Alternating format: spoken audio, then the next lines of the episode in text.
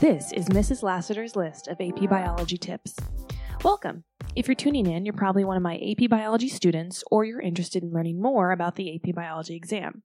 In the second episode, we'll discuss some hints and tips for completing the best FRQs possible.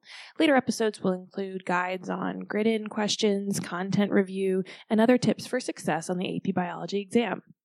And just as a reminder for how to use this podcast, you can use these episodes when you would not otherwise be studying, like when you're doing laundry or going on a workout, and it'll be like gaining some extra study time. I don't recommend using these as a replacement for in class work or your homework or flipped video lectures or your textbook readings.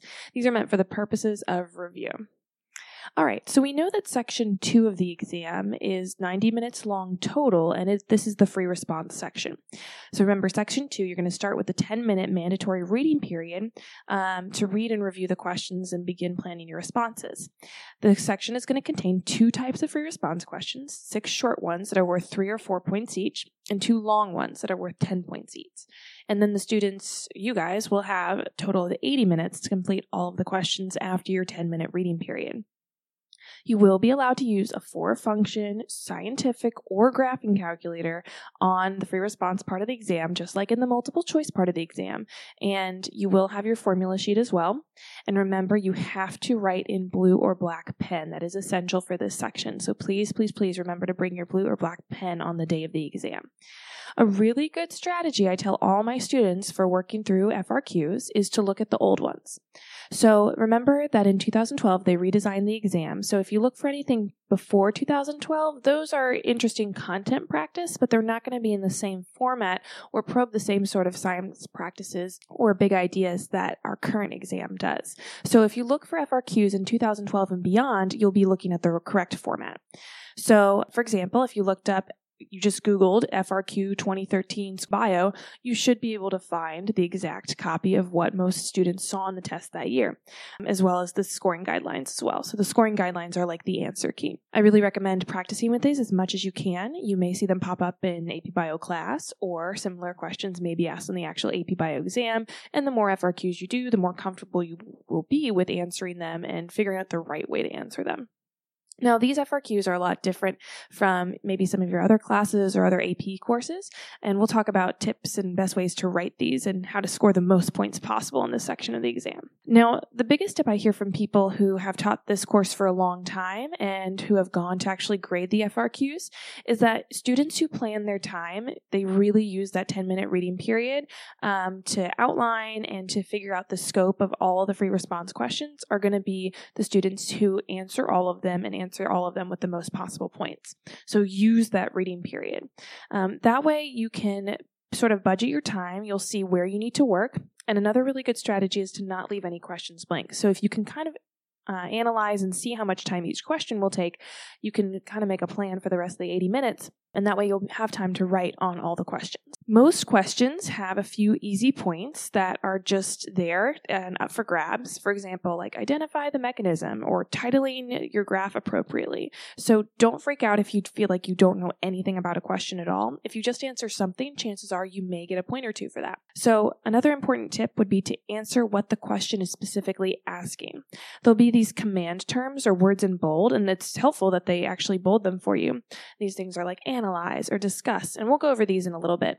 But make sure you're answering exactly what it wants you to answer. If it if it says, you know, list two uh, possible causes for this situation, you should only list two. You know, they're going to go through and read your first two that you put down. If you list a third, they're not going to continue reading your list. You do not need to restate the question. This is really important. This is a waste of time the readers will know exactly what you're trying to answer. So as long as you're writing the correct section for the correct question, you do not need to restate the question.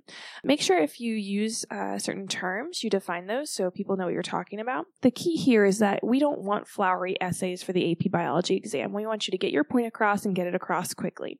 You don't have a lot of time, so it's good to make sure you're not wasting it writing flowery, really beautifully constructed paragraphs. So don't write too much if you do what the prompts ask for, you should be able to get as many points as possible. You don't need to go above and beyond to get more points. Again, this is kind of tricky because it does say write in paragraph form, not bullet point and not numbered list. They won't grade them if it's in bullet points or not completely written in sentences. But again, perfect essay writing isn't what they're looking for. So don't obsess over correct grammar. Don't obsess over getting the spelling right for a word. There's no deductions for doing something, spelling something incorrectly or using incorrect grammar as long as it's readable and intelligible. Say, for example, you forget how to spell chemiosmosis. If it looks and sounds uh, phonetically like chemiosmosis, the great readers will most likely give you points if that was the answer they were looking for. Um, if it's a word that's completely wrong, obviously they won't give you the points. But um, if you are spelling it out as it sounds, you'll probably be in in luck. um, again, there's no extra points earned for a good topic sentence or a thesis statement. So don't ramble and you don't need to conclude or do anything flowery at the end. If you're diagramming something, um, typically these are helpful for you more so than the readers. Sometimes diagrams are not graded. If you do use a diagram, please make sure you reference it when you're writing. Also, um, sometimes you will be asked to graph or diagram, and that t- those times you definitely want to draw those diagrams. But for the most part, you um, you need to write out what you mean and um, you need to describe it in words. All right. Points aren't taken away from you if you answer a question incorrectly, but um, if you write something incorrectly, the readers will keep reading until uh, they see something that they could possibly give an answer for. You just can't contradict yourself. So if you say one correct thing in the top of your FRQ and then you say an incorrect thing later on, you will not get those points. So be careful again of writing too much. You really want to put your best answers down on the FRQ. There will probably be a lab question, and in lab questions, it's really good to talk about your hypothesis uh, for the lab. It'll probably ask you to do a, several things like stating the control group, stating the variables, talking about other um, other variables that you need to make sure you hold constant and talk about your data, talking about uh, how you're going to collect that data and how you're going to compare it. So, percent change is a really common one. Um, how you're going to make this experiment valid. So, are you going to use repeated trials? Are you going to use a really big uh, group of organisms or a huge sample size? Are you going to have this conducted in a variety of environments? Um, and then it's good to make predictions as well as to how you think this experiment will turn out.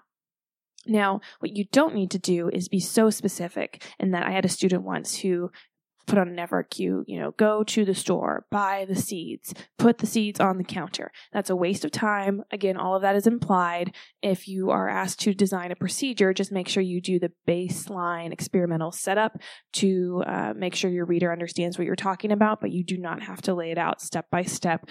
All right.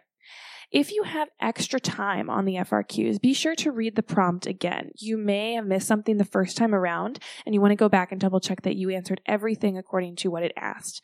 Make sure you answer in order too. Sometimes a, a, certain free response question will have multiple things you need to do.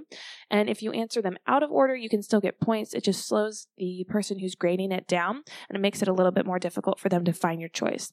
What you can do is not bullet point, but for example, if you have an answer that's coming in a paragraph that correlates to part C of question two, you can, in parentheses, put 2C next to that part of your answer. You don't have to do this. Um, it's a helpful trick, but again, it's it's a way to help your reader out and help them find what exactly you're answering for each section.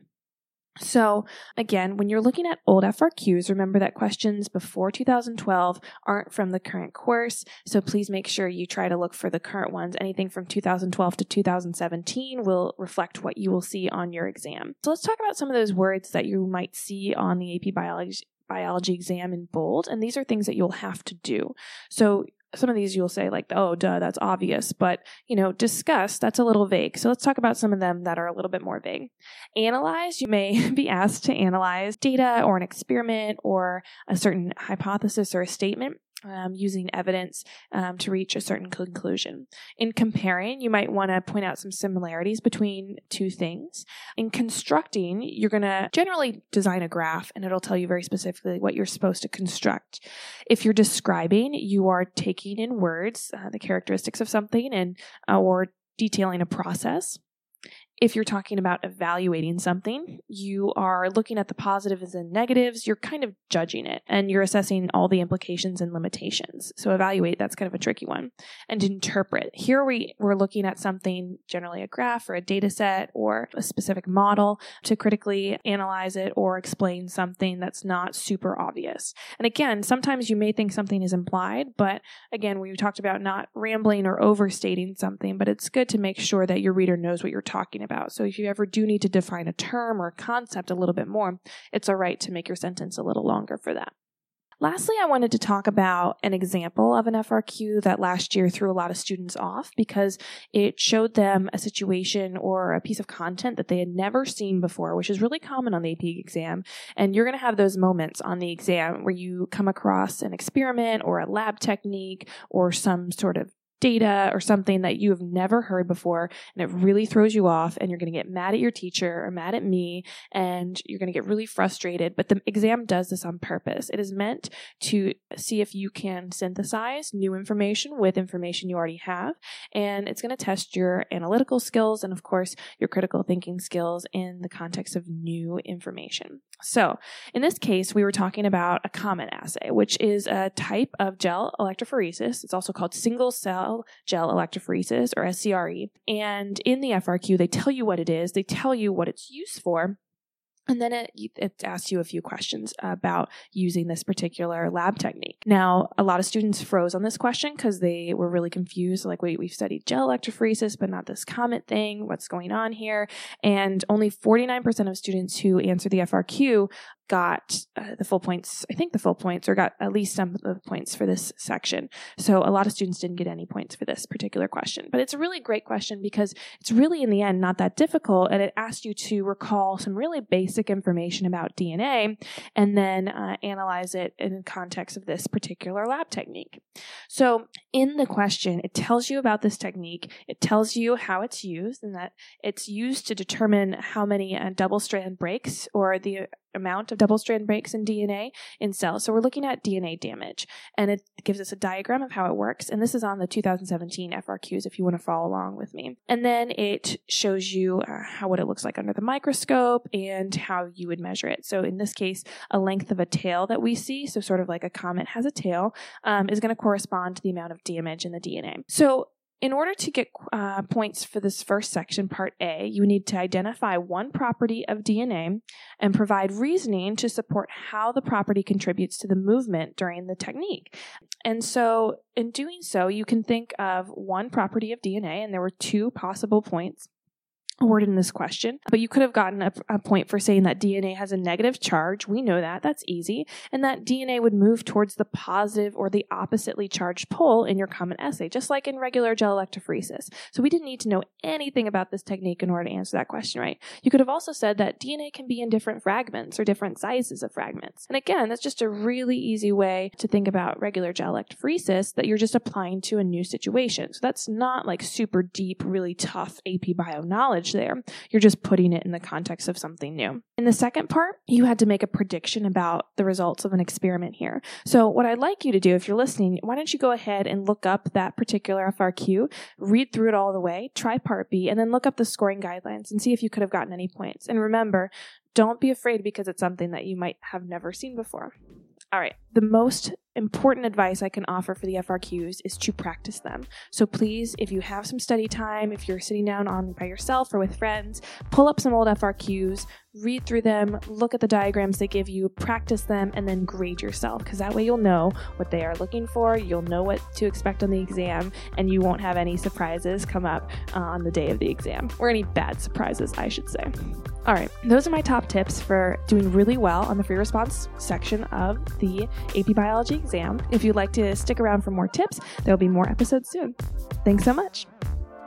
AP Biology is trademark registered by the College Board, which is not affiliated with and does not endorse this podcast.